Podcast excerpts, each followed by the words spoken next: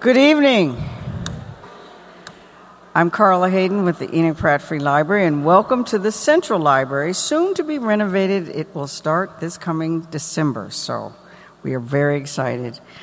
Now, we also appreciate you being here tonight for another edition of our Writers Live series, sponsored by PNC Bank.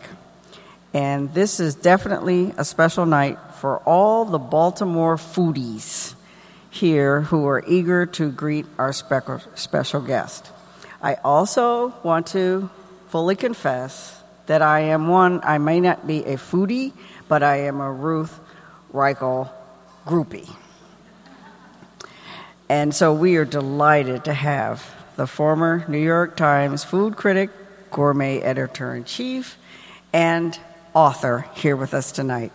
You may clap right now.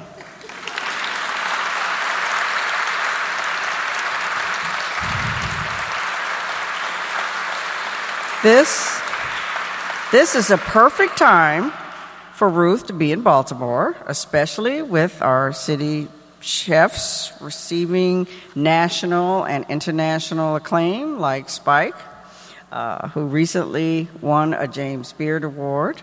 And we're all excited to hear her discuss her book, Delicious, and what she has to say about food trends and any restaurant experiences she may have had already in Baltimore.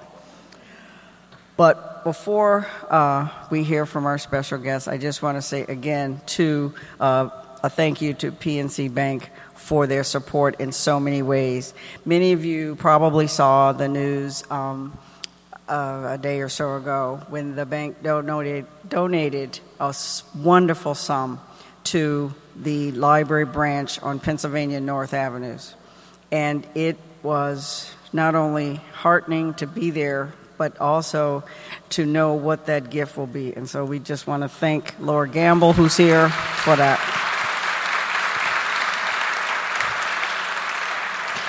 Their grant of $25,000 to just that branch, which was in the epicenter of the recent unrest, will be used to fund additional programs for children and teens and upgrades to the library.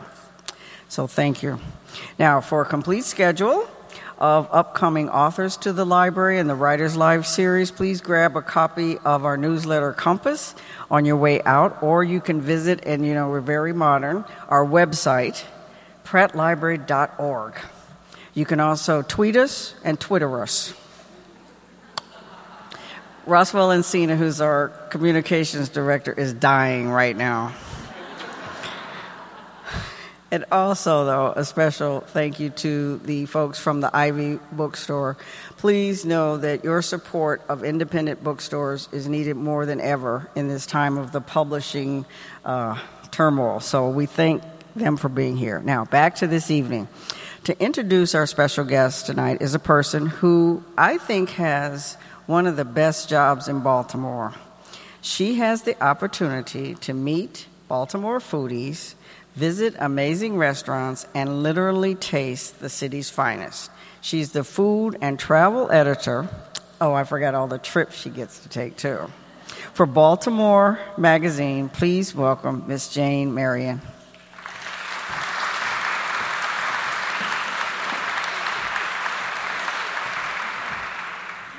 I do indeed have the best job in Baltimore. For more than 40 years, Ruth Reichl has kept us nourished on a steady diet of food writing. She is an icon of culinary criticism and has long been considered the best food writer in the country.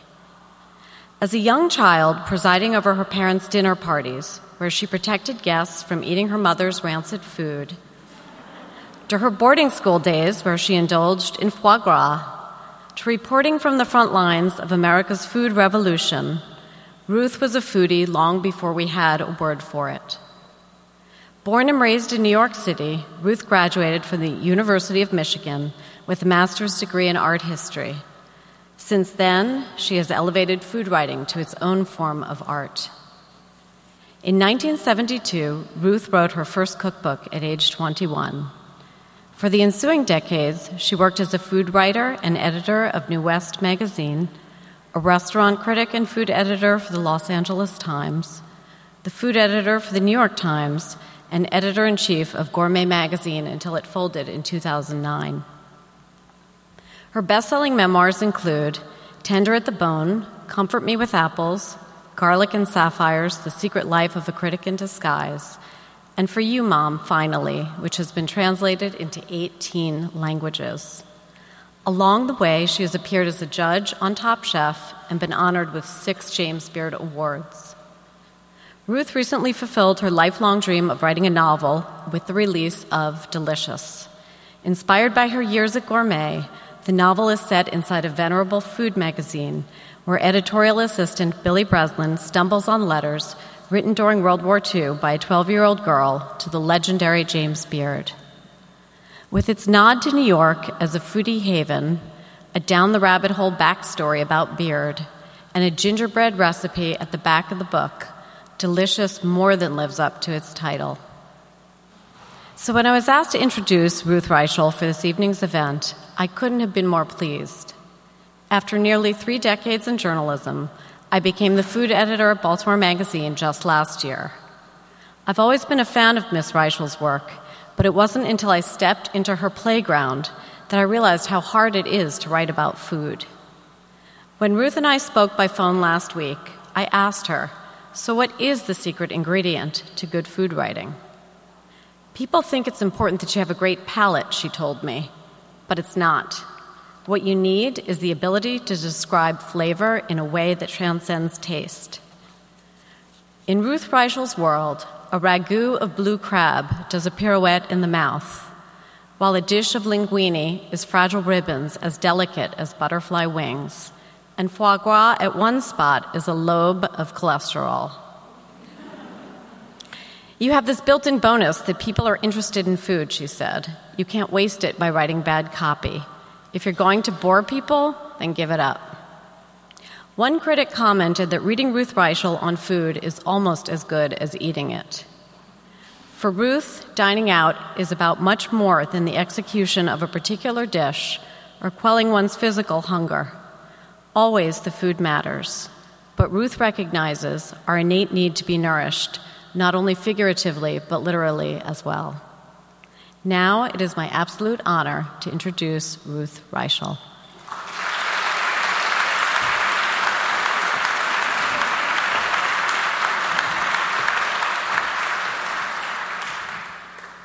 That may be the best introduction anyone has ever given me, and I've had a lot, let me tell you.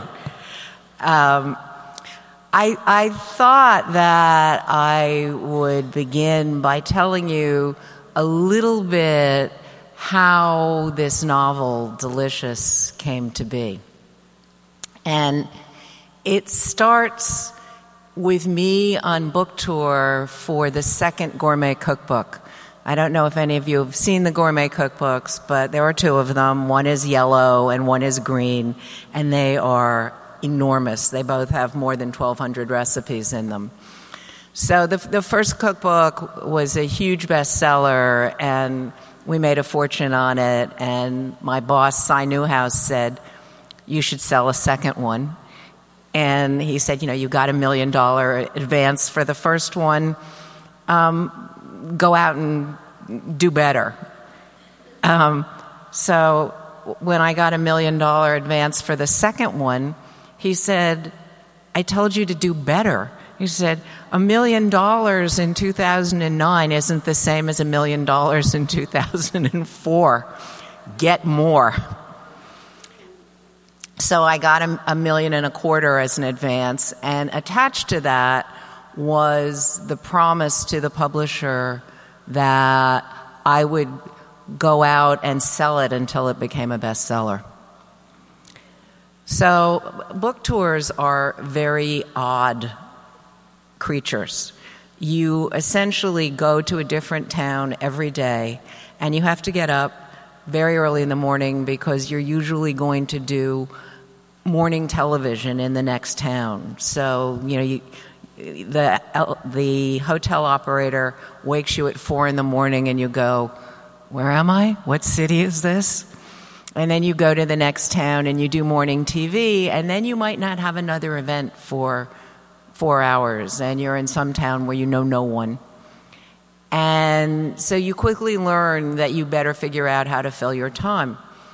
And what I started doing was going to used bookstores and looking for odd things. You don't want to collect cookbooks because they're heavy and you don't want anything heavy in your suitcase. But I started looking for the ephemera that you often find on the very bottom shelf of used bookstores, the little pamphlets that used to come in flour bags, and um, uh, recipes from the Department of Agriculture. And one day, ferreting around, I found a huge cache of ephemera from World War II. And it was fascinating because I really didn't know much about that time. And um, there were ads for the Women's Land Army, which I'd never heard of, and the Crops Conservation Corps. And there were um, things from the Department of Agriculture on how to plant a victory garden. And there were also recipes. And I started looking at these recipes, and I was stunned by how awful they were. Um, here's one. This is something called a salmi of liver and this, this is a, an actual recipe. You begin with a piece of liver, which you cut into small pieces. You boil those pieces for 20 minutes. You then take them out, drain them, roll them in flour, fry them in lard, cover them with cream, and dice up pimento stuffed olives and toss that in. And I looked at this recipe and thought, I, I can't remember seeing a recipe as awful as this ever. And I started going through and I, and I started looking for rationing cookbooks, and the recipes are really terrible. I mean, there was one recipe for mayonnaise which suggested that you take mashed potatoes, mix in a little bit of mustard, and that would be a perfect substitute for mayonnaise. Um, so I started studying World War II um, just as a way of passing time on book tour. And, and as I did it, I, I became more and more fascinated with the time because really it was the only time in America. And, you know, right now we're in a time in America where, depending what your economic status is, we sit down at very different tables. If you're a rich person, you can have food that has never been touched by pesticides, that has been picked by angels, animals who have had nothing but happy lives. And if you're a poor person in America, you are often relegated to stuff that's cheaper than food. Well, World War II was very different. Everybody sat down to the same table. It was, Roosevelt considered food to be one of the fronts of the war. Um, everybody felt that they had to save food so there was enough to feed the soldiers and they saved their fat to make munitions with. And for that one period, everybody ate the same thing. And I, I got very interested in it and started looking for um, good recipes for rationing. Okay, so I'm doing this to entertain myself, and meanwhile, I'm going from one city to the next.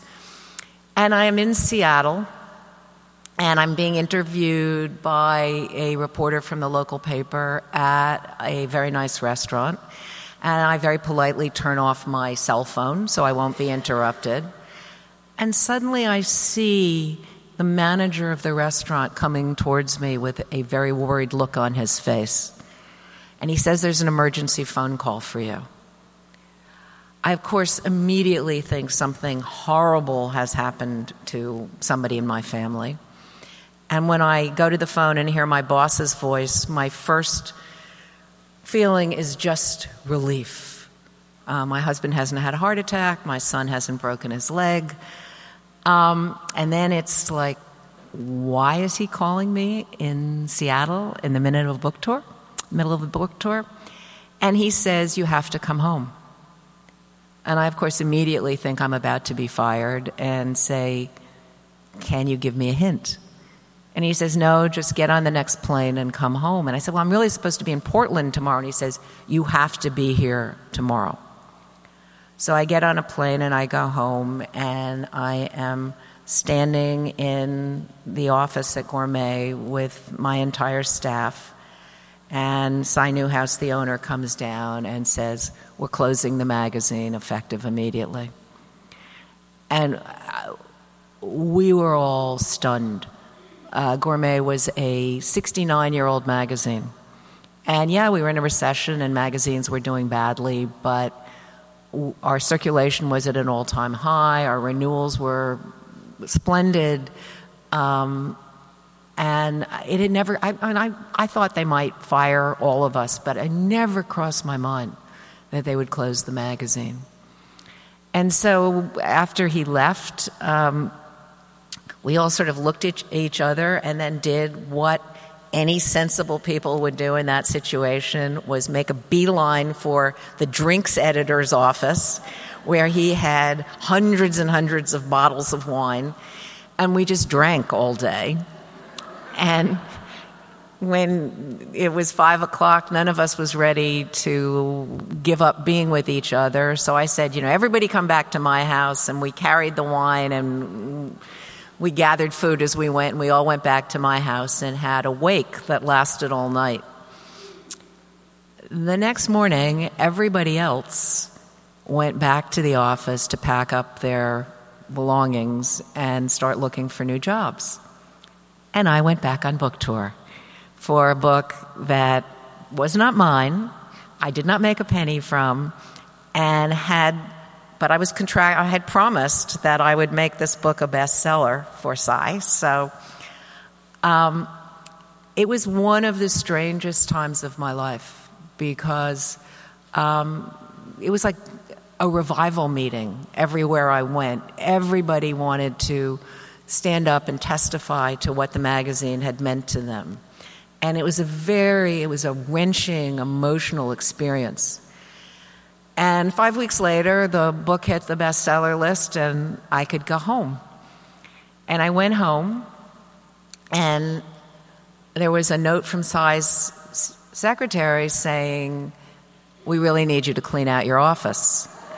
Um, everybody else, I mean, the, everybody else is long gone, and we need your office.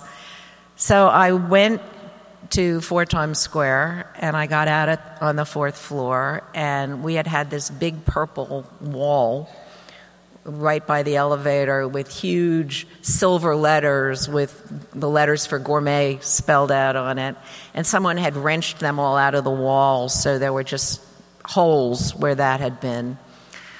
And I went into the offices, and it was the most depressing sight I've ever seen.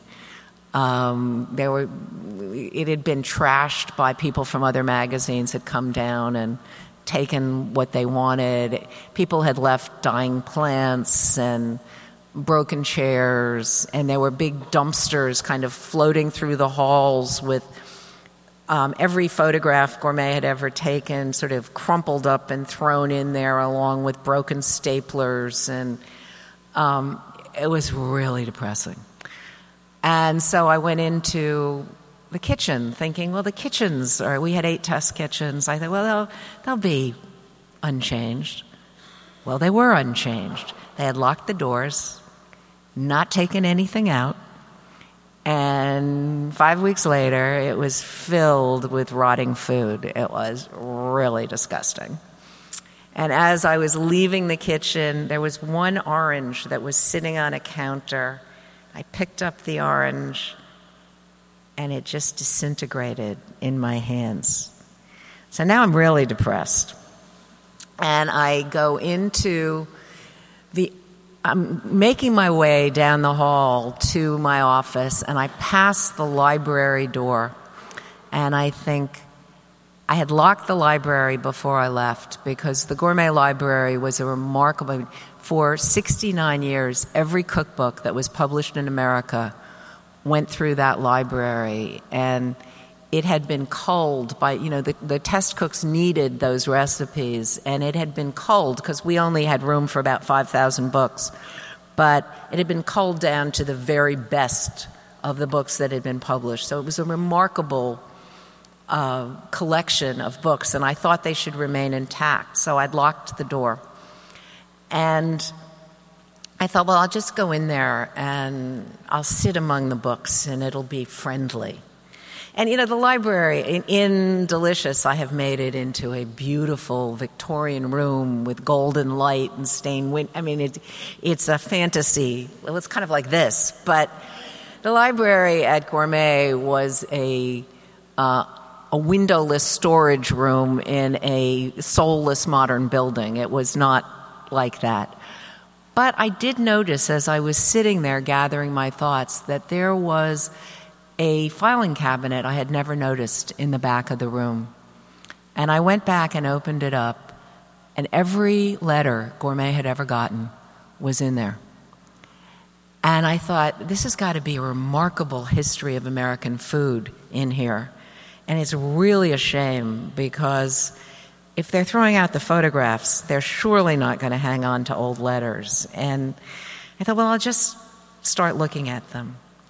Well, to my deep disappointment, they were not interesting. They were complaints. They were requests for recipes. Uh, there really wasn't. I'm sure if I'd had time to go through it all, there would have been some wonderful things in there. But what I found in going through them for about 20 minutes was pretty dreary. And I finally thought, okay, I better go pack up my office. So I went into my office, and I will never know why I did this. You know, I mean, sometimes when you're a writer, these notions come to you.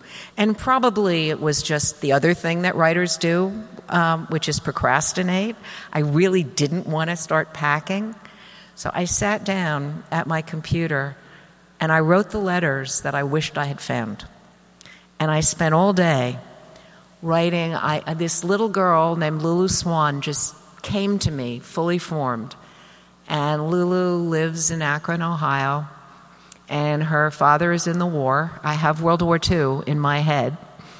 And her father is in the war and her mother is working in an airplane factory and she has to cook for the first time in her life. And of course the first recipe that she tries is this liver salmi that she has found and it is gross. It is just disgusting. And so she does the only thing she can think of to do which is write to the only chef she's ever heard of james beard who in fact did work at gourmet and so Lulu writes Dear James Beard, don't you think it's your patriotic duty to try and write some decent recipes for people like me who are trying to do the right thing and cook good food? And all day I just sat there with this conversation that Lulu has with James. Now, I knew James, not well, but I knew him. And if any Buddy would have written back to Lulu, it would have been James Beard, who loved his audience, was very generous with them. So I, I wrote four years worth of letters. I mean, Lulu writes to him all through the war. And then I finally thought, okay, I better pack up my office. So I, I hit send, sent the letters off to myself. No idea what I was going to do with them, but it had been a very satisfying exercise. And I packed up my office and went home. And a year later, when I went to write a novel, and it finally occurred to me that I was I, had a I'd had a year of sort of healing myself, and I I was ready to try writing a novel. Lulu came back to me and said, "You know, I'm here. I'm waiting." And I knew that I did not want to write a, a period piece. So I didn't want Lulu to be the heroine of the book. I wanted to write a contemporary book, and um, I really wanted um, I wanted to have the fun of writing a young person, of like becoming you know young again, and um, trying to write someone who was very very different than me. And, but I loved the notion that help would come. My my troubled heroine, Billie, um, finds great help from someone who lived 70 years before. And the notion that help can come across time and space was, uh, it meant a lot to me. And so that, that is really the genesis of uh, Lulu was a gift. Um, I thought that the other thing that I would tell you is one of the questions I am always asked when we open it up to questions is how did you become a restaurant critic? Because everybody wants to be a restaurant critic, and it is the best job in the entire world. Um, and I have written in Tender at the Bone about um, writing my first restaurant review and how I felt as if I had spent my whole life preparing to do that. And that every restaurant I had ever worked in, every chef I'd ever worked for, every every waitress I'd ever worked was lining up behind me, helping me write that review. But I've never written about the second review because the truth is that after I wrote the first review, they said to me, "Well, this is very nice, but we but you better write another one before we fire our restaurant critic and give you the job. We bet we need to make sure you're really the right person." So um, I have to admit that at that point in my life, I was not thinking, I'm going to have a new career. Oh, I can be a restaurant critic. What I was really thinking was free meals. They're going to pay for me to go out and eat free meals. What a great thing. And we were very poor. My husband and I were living in a commune, and the idea that I was going to get to go to fancy restaurants was really swell. And I went home and said to all the people in my commune, they have told me that we have to go to the fanciest French restaurant in San Francisco. It was a restaurant called Robert. They want to make sure that I can review fancy French restaurants. Um, so we all have to go and get clothes that are appropriate for this.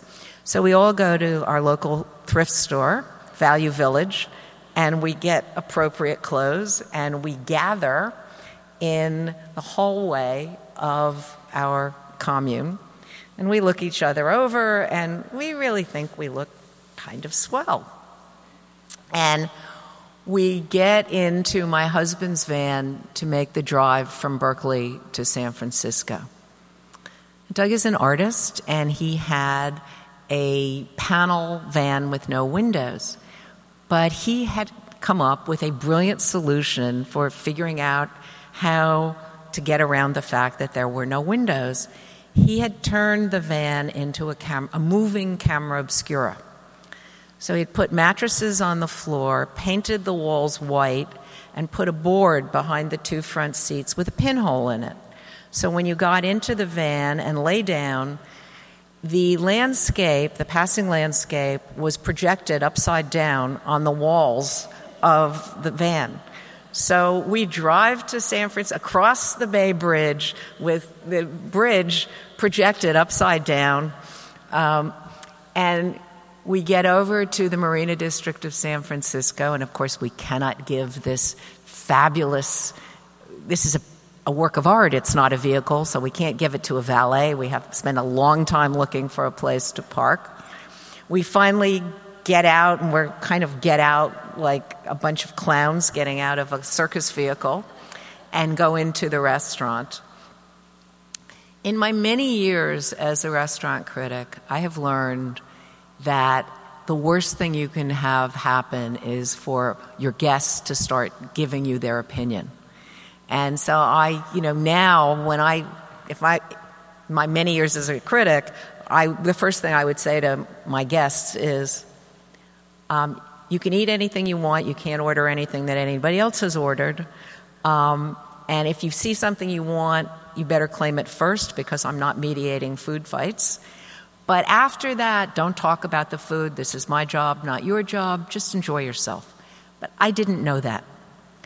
So, all my roommates, of course, desperately want me to have this job because they are seeing endless free meals. And they are throwing information at me. I mean, all through the meal. Um, one of my roommates, who is actually now the restaurant critic of the LA Times, was sitting there going, Yes, there's parsley in here and some cilantro. My artist husband is paying attention to the colors, the, the typography on the menu. One of our roommates, who had been a bartender, is watching every move the mar- bartender makes with eagle eyes, and they're all just saying, "Do you see that? Do you see that?" And I have this epiphany where I see us as a gang that has been sent by a rival restaurateur to find fault with this restaurant. And I go home, and in a blaze of inspiration, I write a little, it's like a film script, a film noir script, uh, which I call Cops and Robert. And it begins, the names have all been changed to protect the innocent. And I give all of my roommates name, fingers, the mouth. And the whole thing is a kind of dialogue of this gang about the restaurant. And, and it's, the information is woven through, but it's not like any restaurant review that has ever been seen before or since. Um, and I go to bed and I think I better I better read this in the morning and see if it's really any good. But I get up the next morning and I look at it and I I think it's pretty good. And I drive back to San Francisco and throw it on my, I can't find a place to park. So I just run into the magazine, throw it on my editor's desk, and leave. And halfway back across the Bay Bridge, I suddenly realize what a fool I have been. This is not a restaurant review, it's kind of a dopey short story. Um, I go into a complete panic. None of my friends are ever going to talk to me again. I've blown the world's greatest job. Um, what, what a fool. And of course, if I had had a cell phone, I would have immediately called my editor, but I didn't, and I'm in the middle of the Bay Bridge. But I get across the bridge, I get off at the first exit, I throw every penny I have into a uh, payphone, and I call my editor and say, John, don't read that. I gave you the wrong piece. That's not the piece that I meant to give you. I have another piece that I wrote, and I'll be back in an hour with the real piece. How I thought I was going to write another piece and be back in an hour, I don't know. But I, anything desperate to get him to not look at this and throw it in the garbage. And there's a long silence, and I'm so busy beating myself up that I barely hear him say, This is fantastic. And you have to remember, this is like the mid 70s, this is new journalism. And John says to me, uh, American restaurants are growing and changing, and the writing about them should change too. Uh, just stretch the form. And for the next six years in San Francisco, I wrote what are, without any doubt, the weirdest restaurant reviews ever written. Um, I wrote things that were set on Mars. I wrote things from the 17th century. I wrote westerns and love stories. Um, and I, I did stretch the form as far as I possibly could. But the lesson for me, and it has been a really serious life lesson and one I have tried to follow, is I took a real chance but it paid off. And for me, you know, one of the secrets of, of life is take a chance. Um, if, if it scares you, do it. And I went from that job to the Los Angeles Times. And, you know, I have no journalism background and no even literature background. I mean, my background is history of art. Um, and I did not know when I went to the LA Times that there was a difference between writing for magazines and writing for newspapers. And the first review I wrote was a review of a new restaurant. It was, it was, somebody had bought one of the most venerable restaurants in Hollywood, a restaurant that all the stars had gone to in the 30s, and had refurbished it. And I wrote this piece about going there with Gloria Swanson. And I handed it in, and the editor called me in and he said, Ruth, this is a newspaper. And I said, Well, yeah, I know that. And he said, You can't make things up. You didn't go there with Gloria Swanson. She's dead. and I thought, Oh my God, I now have to figure out how to write a different kind of review. Um, how am I going to do this if I can't tell stories, if I, I can't write short stories anymore? I have to really think about how to write a restaurant review. And I thought, I can't write the kind of restaurant reviews that I'm reading everywhere else because they bore me. They're just go here, eat this, it's a little too salty, it should have been this way. Um, it's boring. And so what am I what am I going to do to make this different? And then I really thought about, you know, how many people actually go to the restaurants? And this is especially, you know, I mean, this is early 80s when I'm reviewing mostly very high end restaurants. And at that point, the LA Times had a circulation of a million and a half. Uh, you know, a million and a half people are not going to eat in Spago. They're, they're not going to these fancy restaurants. So the one thing I can do is write not for the people who want to know how to spend their money, but for the people who would really like to go to these restaurants. The thing that I can do that can be the biggest service to my readers is put them in the seat, make them try and taste the food. And I think the biggest compliment I ever got was when I was at the New York Times. I got a uh, a call from a man who said, "I wish you would review more steak restaurants." And I said, "Why?" And he said, "Because I had open heart surgery 11 years ago, and the only time I ever get to eat meat is when you write about steak, and I feel like I can taste it. So could you please put a little more meat in your writing?" Um, I want to leave time for Q and A's, so I I could go on telling you stories all evening, um, but um, let me open this up to questions. I will I will answer anything anyone anybody would like to ask me. Um, yes.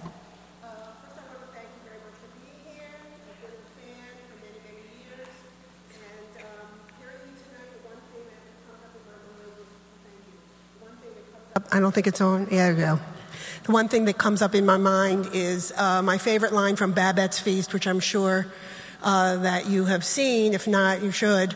Uh, is when the meal is finally happening and all of the patricians are sitting around and one whispers to the other, say nothing about the food, um, which I always found very uh, funny.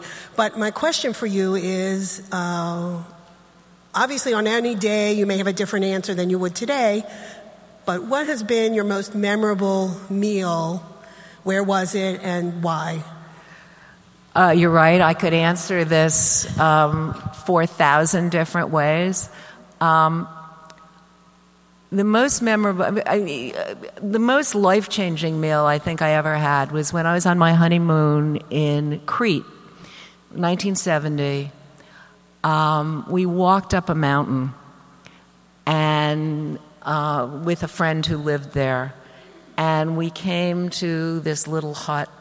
It was a little stone hut, and there was a huge heap of onions. I mean, I remember that the heap of onions was almost as big as the hut.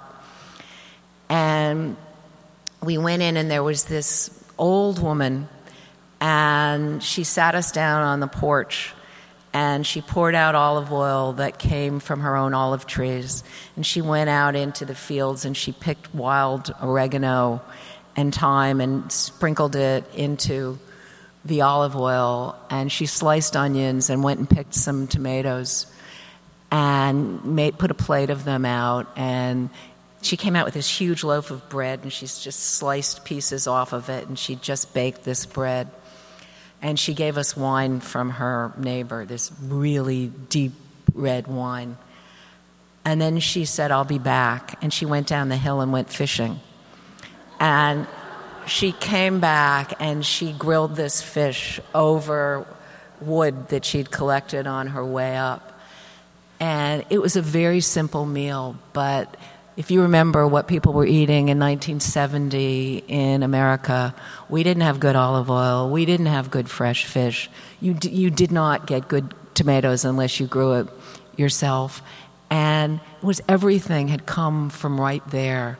And I thought, this meal is it's of this place it's of this moment and i couldn't replicate this no matter how hard i tried i could not go back to new york and make this meal and it was the first time i think i ever really understood the notion of terroir in food and that and understood that it was about the ingredients and that there was something really wrong with the way we were eating in this country um, you know, I could also give you, you know, I went to like the penultimate dinner at El Bulli and at the Ferran Adria. Um, I had an absolutely fantastic meal um, last summer at uh, Stone Barns, Blue Hill at Stone Barns, where again they're raising almost everything that they make themselves. Um, I mean, I could give you a thousand great meals. I mean, one of the more interesting meals. Um, Dan Barber, who is the chef at um, Stone Barns, Blue Hill, and who actually, if you get Netflix, there's a really interesting series now called The Life of a Chef, that where they they chronicle six chefs. And I'm kind of the voice for Dan in that, but um, there's one on Dan that's fascinating, and he did uh, about six weeks ago or two months ago, he closed his restaurant, Blue Hill, for a month and turned it into something called Waste Ed. And they only, for a month, they only served food that would otherwise have been thrown away. And it was all, he was, it was a thing about waste. But it was fascinating because the food, I mean, he did things like he went to one of those juice bars and took the pulp that they throw out and he went to the factory that does smoked salmon for every place in New York. And he took their sable bones because when they fillet it and he just served you the bones. And there was so much meat on it. It, it was you know all stuff that gets thrown away. And the the candles on the table were beef tallow. And at a certain point, they just came and poured out the tallow onto your plate and gave you bread to eat. And it, the food was fantastic, and he had a whole series of a different celebrity chef from a different part of the country every night came in and did a different meal. And the food was fascinating because, as you all know, food waste is one of the real issues facing us in America. I mean, at least 40% of the food that we raise gets thrown out. Um, so that, that was another, and it was like inspirational. Nobody else? Yes.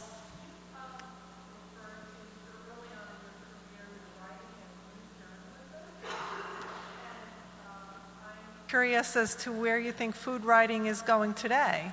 I love your Twitter account, by the way. It's probably the most beautiful example of how good Twitter can be. Well, thank you. Um, I, I, do found, feel like I found a voice in Twitter that I didn't know I had. Um, but um, you, food writing has changed so much in the course of my career. Um, you know, when I started, you didn't need to know very much because you were writing for a public that didn't know very much. So, you know, I mean, you could know a little bit about French food, maybe Italian food and continental food, and get away with being a restaurant critic. Um, today, we have the kids today are the most knowledgeable generation of food people that this country has ever known.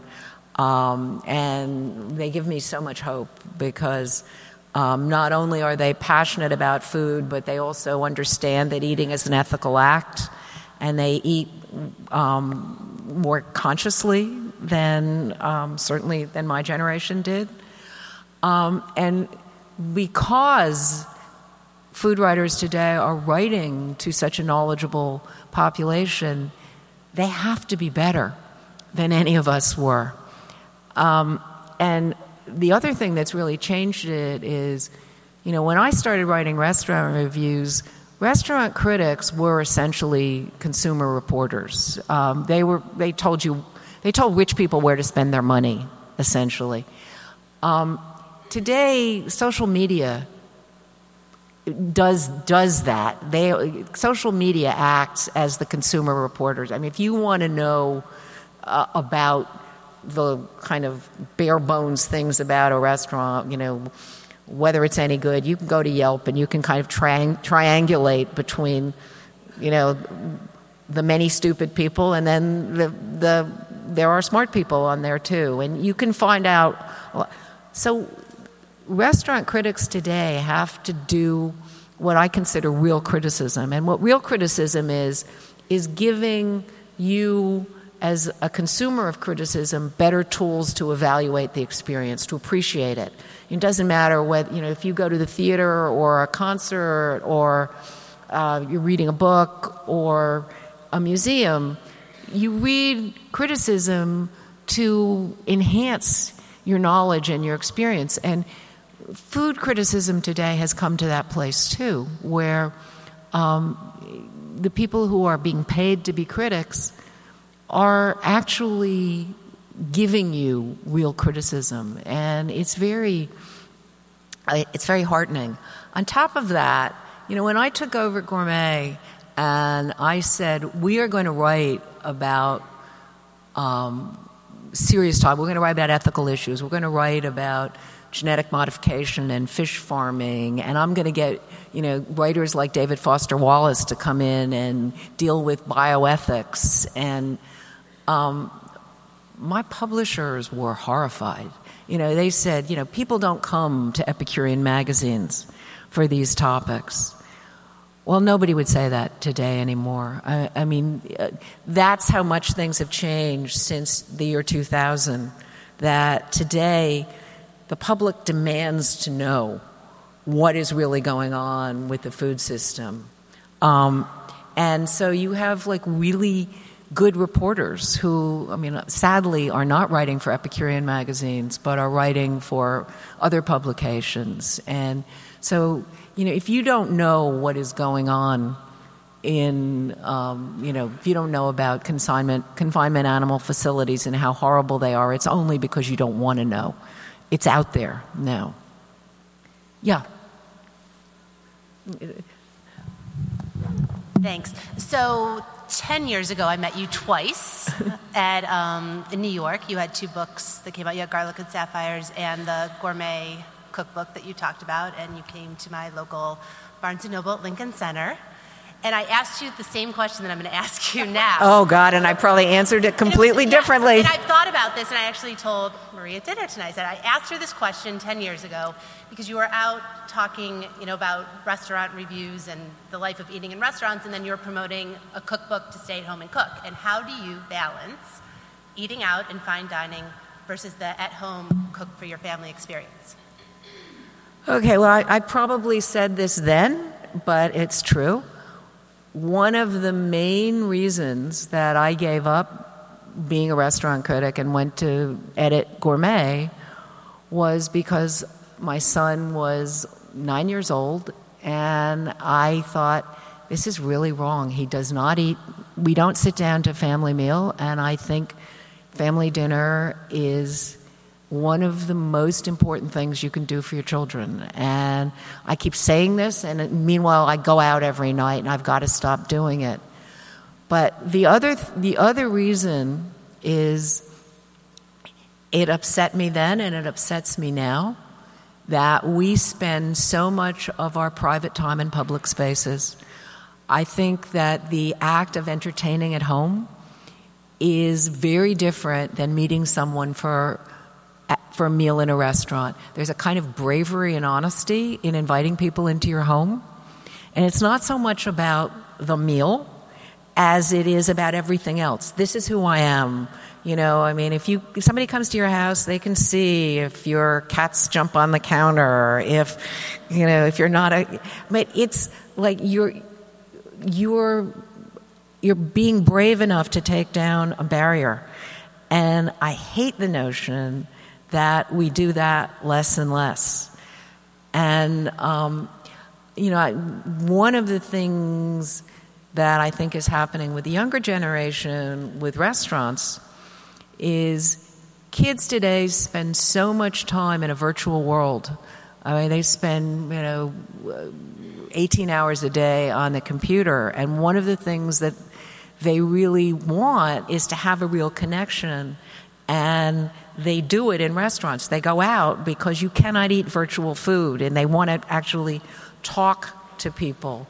And one of the things I really hope happens is that these kids will start cooking and inviting people to their own house and cooking together and eating together as opposed to just constantly going out to eat in restaurants. I mean, I really think that um, there is no substitute for cooking at home. Uh, jumping back to the computer, I am one of those young people who love to go out to restaurants, but I do love to cook as well. I guess who are some of the food writers you're excited by? And I probably consume a million blogs every day. I mean, do you have any favorites? Okay, the, the, the daunting thing about blogs, food blogs, is you know, 10 years ago, if you asked me that, I would basically have said, oh, they're not very good. Now they're so good. There are so many. I mean, I could spend all day, and I don't have all day to do it, but. Um, you know, the blogs I do like, I like David Lebovitz a lot. I like Molly Orangette. I like The Wednesday Chef. Uh, Food 52 is kind of brilliant. Um, uh, I, have forgotten the name of it, but there's a great one. Um, there's somebody who cooks historical recipes, which is really interesting. Um, there, I mean, I think every time I answer this, I answer it slightly differently because I read so many of them, and, and I am. Um, there's a lot in Serious Eats I really like. Um, I mean, there's just there's a lot of great stuff out there. It's Smitten Kitchen. Um, I, there's a lot. I mean, you could spend all day just you know, reading food blogs instead of working. It's very tempting.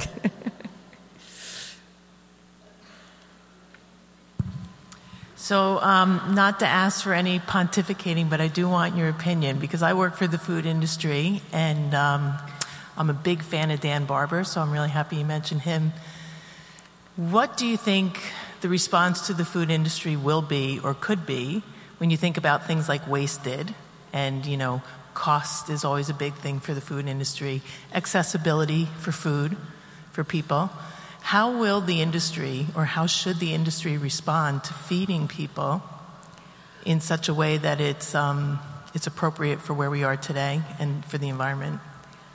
Uh, know, there's so much that's interesting that's going on. Um, you know, the, there's a the chefs collaborative, for instance, is having a phone call about the drought in California and what that means for chefs, which is, you know, underreported. Um, you know, I mean, everybody on I feel like everybody in America is kind of blind to the fact that there's a historic drought in the place that we get most of our produce from. And um, I spend uh, January and February in LA, and this year at the Hollywood Farmers Market, the man I buy my beautiful Oro Blanco grapefruits from said to me, memorize this flavor. There won't be any Oro Blancos next year. My trees are dying. He said, They're 40 year old trees, they're dying. So, so I mean, you do have, you have um, things like the Chefs Collaborative, you have um, actually a lot of very interesting venture capitalists, venture capitalists going into um, food technology in a big way. Some of it is uh, kind of depressing, but um, a lot of it is, is kind of interesting, you know, that people are putting their mind to, you know, science, how can we feed the world um, in uh, ways that are sustainable? Um, and I mean, I think chefs are, I mean, this is another huge change in my lifetime. When, when I started writing about food, chefs were, being a chef was a blue collar job. Chefs were mostly uneducated, they were mostly European, they were mostly people who had never gone, you know, had gone to work at 13 and spent their whole lives, you know, peeling potatoes in the basement of a kitchen and then working their way up. Um, today, you have really articulate, brilliant chefs. Um, it, it's a whole different group of people. I mean, Dan is remarkably articulate, but um, there are you know dozens of chefs, um, and they are really putting their minds to this in a big way. Um, you know, I mean, Michelle Obama asked 500 chefs to pledge to each take over a school and deal with school food, and they do that, and they think about waste, and um, you know, Dan has these. Um, his his latest thing, which is fascinating. I mean, one of the things I love about Dan Barber is he always thinks about the next thing, the thing that I'm not smart enough to have thought about. But you know, he says, forget about farm to table; it's seed to table, and we really have to deal with seed breeding and seed breeders now breed for they don't breed for flavor they don't breed for sustainability they breed for longevity and beauty. And as chefs start demanding new things seed breeders are thinking in new ways. So um, i think the food industry has actually been remarkably proactive in this and very proactive in dealing with hunger issues um, you know it's because of chefs that things like the food banks uh, started and second helpings and um, so um, I I love the fact that we have chefs who actually understand that just serving good food isn't enough that we need to do better. Somebody asked me something fun. I feel like I'm getting very. it, it, your microphone is coming. I'm just curious what's the last thing that you served at a dinner party? Um, well, that, that's a good question. What is the last thing I served at a dinner party? Um, I, um, I had a bunch of peop- people over. Uh, my husband just went into the hospital and had back surgery, so the night before he went in, I had a bunch of people over for dinner.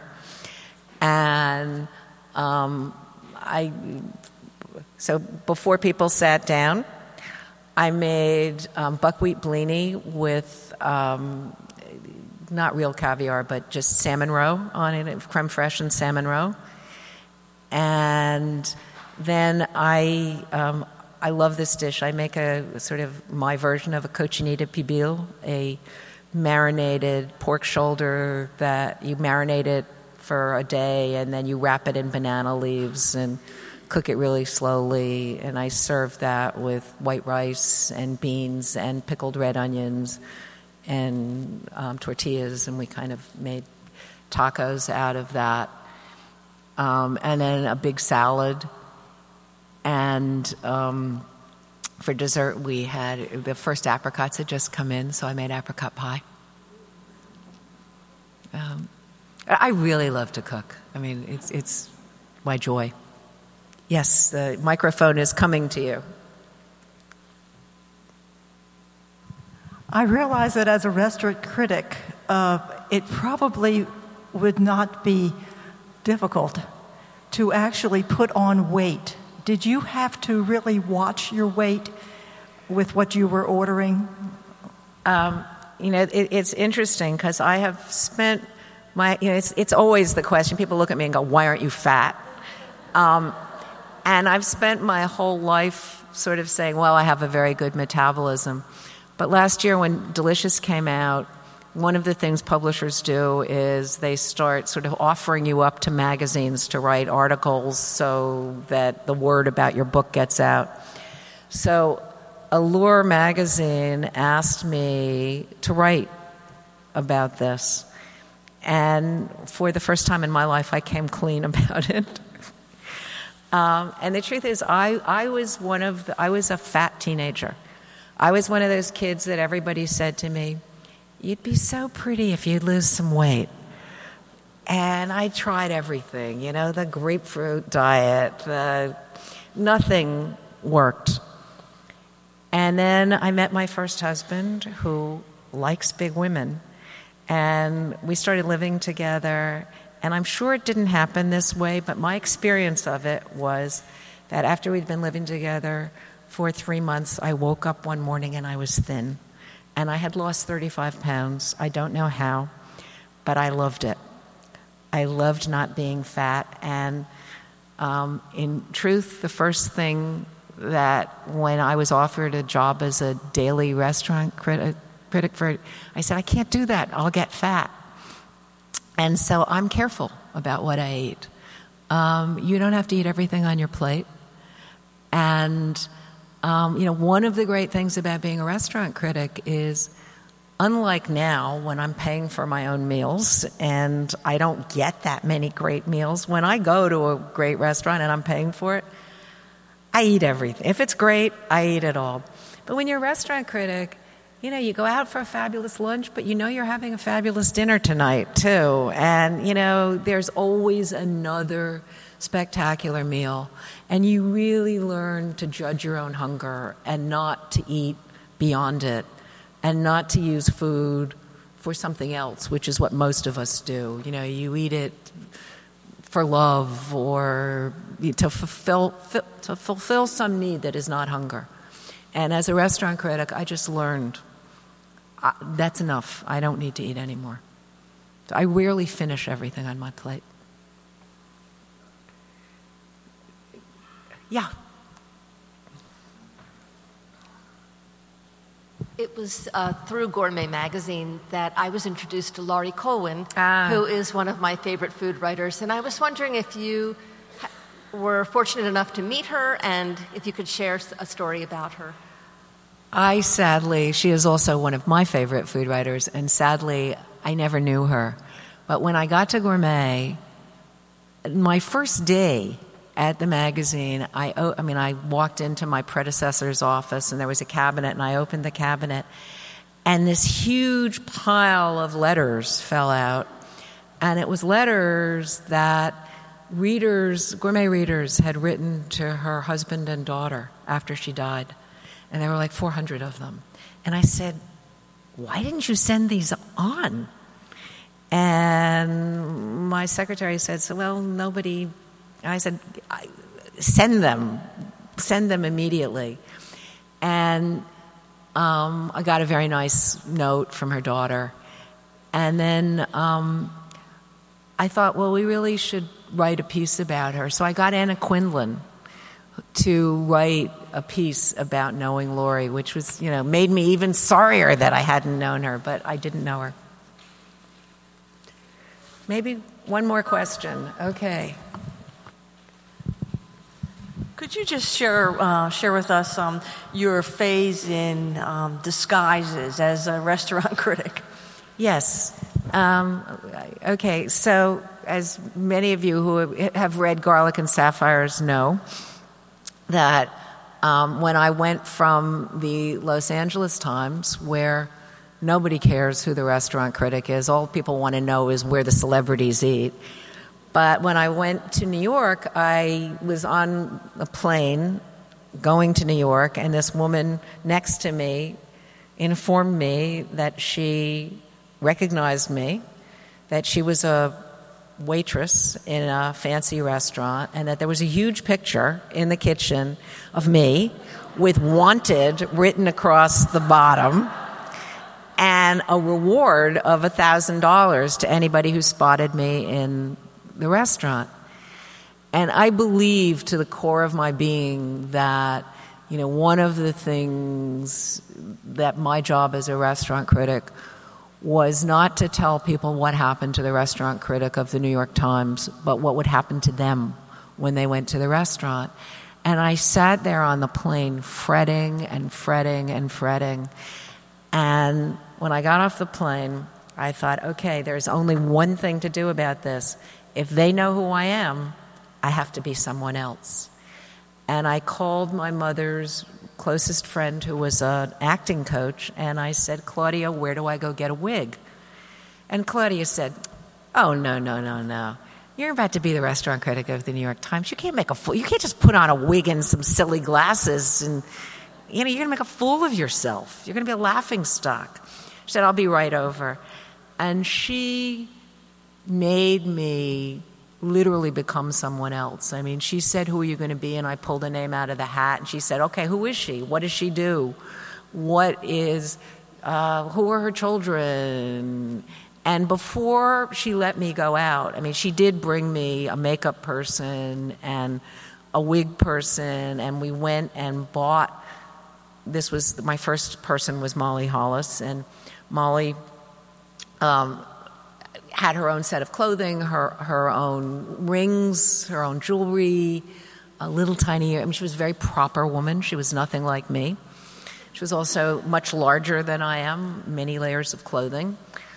Um, and I wrote, um, it was my seventh review at the New York Times, was uh, a review of Le Cirque.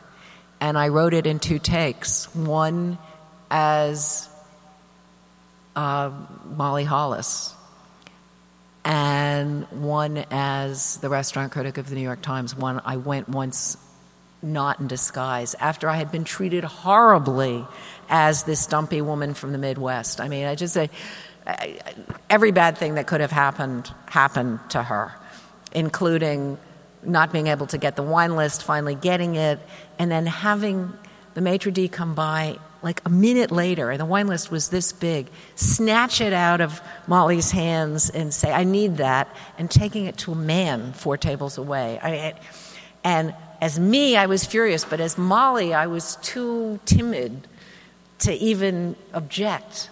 So I had all these horrible experiences as Molly, and then I went not in disguise, and um, I, I went with my nephew and I said, "You make a reservation." And he called me and said, "Well, I could only get a 9:45 reservation." And I said, "Well, that's fine." And he said, "But let's go at eight o'clock and see what happens."